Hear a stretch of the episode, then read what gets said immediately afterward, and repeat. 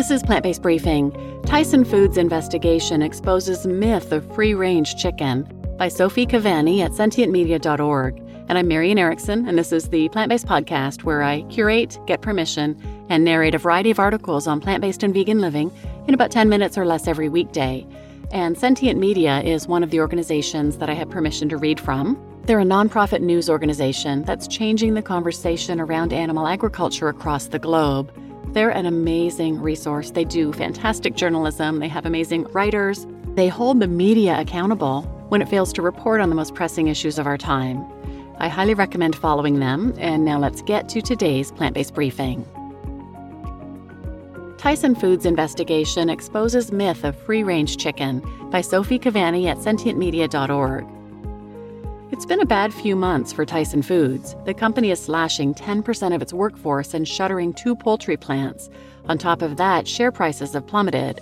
Now, America's largest chicken company is the subject of a months-long undercover investigation led by the advocacy group Animal Outlook. An undercover investigator recorded hours of video that appears to show animal abuse and rotting chicken and rat carcasses at a Tyson Foods supplier in Virginia. What's more, the investigator recorded a representative for Tyson apparently admitting that free-range chickens never see the outside. Filmed between August and November twenty twenty-two by an undercover investigator, the video appears to show the following: dead chicks in a house with a water supply that's out of their reach, a chicken with an open head wound, rat corpses, bug-infested chicken feed, a chick having its neck twisted by a worker, a chicken body without a head. The investigator said one feed shortage lasted almost fifty-two hours, and the video alleges that a chicken's head was ripped off by a worker, although the decapitation is not shown. The myth of free-range chicken. In twenty eighteen, Tyson acquired the Smart Chicken brand, which sells meat labeled as organic and free-range, raised without cages and with ample access to outdoor pastures, according to the Smart Chicken website. Yet in the video, the person identified as the farm manager by the N G O is heard to say, "And I don't see how they do the free-range chickens outside." In response, the person identified as the Tyson representative replies, "Those birds don't go outside. You know, that, that is strictly for commercial purposes." She adds that breeder birds, rather than broiler or meat birds, are used for Tyson commercials because they're way prettier than the broilers. Tyson Foods' animal welfare record.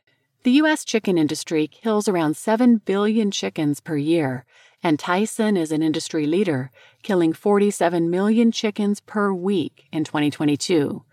On its website, Tyson says it has a moral and ethical obligation to conduct proper animal handling, and that caring about animals is inherent to who we are as a company. The company further claims to have zero tolerance for animal abuse. In an email to Sentient Media, a spokesperson for Tyson Foods indicated the company has since parted ways with the Virginia supplier and that it had identified animal welfare practices at this farm that violated our policies and standards. The spokesperson went on to write that, "Since January twenty twenty-three, no Tyson Foods birds have been placed on this farm, and the farmer no longer has a contract to grow for Tyson Foods." Yet, according to Animal Outlook, Tyson had worked with the farm for seven years and knew about the poor conditions. Despite that, they sent one hundred fifty thousand birds to endure immense suffering on the facility anyway.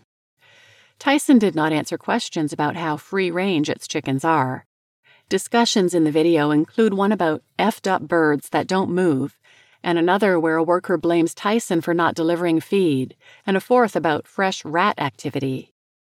In January twenty twenty-two, seven months before the video was filmed, Virginia's Environment Department warned poultry keepers that avian flu had been detected in wild birds and encouraged all poultry farmers to enhance their biosecurity. Yet, in another part of the video, a plastic tray that could be used to disinfect boots is seen to be empty. The video's release follows news earlier this month of steep second-quarter losses at Tyson and a cut in sales forecast due to a reported slowdown in consumer demand. Tyson Foods shares dropped sixteen percent in value following the announcements, hitting a three-year low. News of the company's business difficulties were preceded by more shocking headlines in November last year, as Tyson's chief financial officer and the son of the company's chairman, John R. Tyson, was arrested for drunkenly entering a woman's house. To offset the recent losses, Tyson announced that it would close two chicken operations, a slaughterhouse, broiler, and hatching facility in Glen Allen, Virginia, and a slaughterhouse in Van Buren, Arkansas, resulting in more than sixteen hundred job losses. In an interview with Sentient Media, the owner of the chicken farm, Amir Saeed, confirmed he had worked with Tyson for seven years, that the farm held a total of about one hundred fifty thousand chickens, and said Tyson had complained about the farm's management. Asked how often he visited the farm, Saeed said about once a week. Saeed would not comment on the abuses shown in the video, but said seventy-three farms in the area, including his, were shuttered as part of Tyson's Glen Allen area shutdown. Although Saeed's farm closed two months earlier than Tyson's May twelfth deadline, he said the early closure was because he had no chicks rather than abuse allegations. Responding to the food and water shortage allegations, Saeed said there was never a water issue, and that although Tyson might be delayed with feed, there was never a complete food shortage. Asked about the future, Saeed said he and other chicken farmers in the area would explore suing Tyson if there's something legitimate to sue them for. A lot of people are going after Tyson because they lost their livelihood. That's what happened for at least seventy-three families, he said. All the local people are impacted. Animal Outlook has previously documented cruelty at Tyson contracted facilities in Virginia in twenty sixteen and twenty seventeen. In an email, the N G O said its new investigation shows that conditions and practices at the Tyson facility rise to the level of criminal animal cruelty, and that it is seeking charges against a number of potential defendants, including Tyson and the farm's owner and manager. The videos speak for themselves, said Cheryl Leahy, Animal Outlook's director. The day-to-day suffering of these birds is palpable, she said, but Tyson delivered birds year after year, leaving no doubt that cruelty in animal agriculture is not limited to isolated incidents. It's systemic. We can't have a legal system that works if billion-dollar companies can profit from systemic cruelty and operate outside the law. Tyson's email added that it was disturbed by what we saw in the video, and that although it does not own this farm and the workers involved are not our employees, we expect the farmers who contract with us to meet or exceed Tyson Foods' expectations for animal welfare, comply with applicable federal, state, and local laws, and treat animals with appropriate care. The email said that Tyson is working directly with people affected by the Virginia and Arkansas closures to help ensure they have the option to apply for open positions at other Tyson Foods facilities and relocation assistance with financial incentives up to fifteen thousand dollars. For those who choose not to relocate, Tyson said it had made resources available to help them in their local community, including coordinating a job fair with more than seventy-three potential employers and businesses where two hundred fifty team members found employment. You just listened to Tyson Foods Investigation Exposes Myth of Free-Range Chicken by Sophie Kevany at sentient media dot org, and I'm your host, Marian Erickson.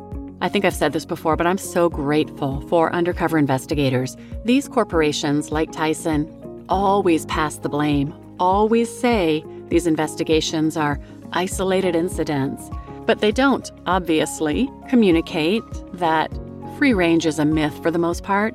These chickens live crammed by the tens of thousands in dark sheds, not seeing the light of day. They're not able to live in their normal family structures. They're bred to grow so large they can't even stand up, and then they can be killed at just forty-two days old so people can eat their flesh.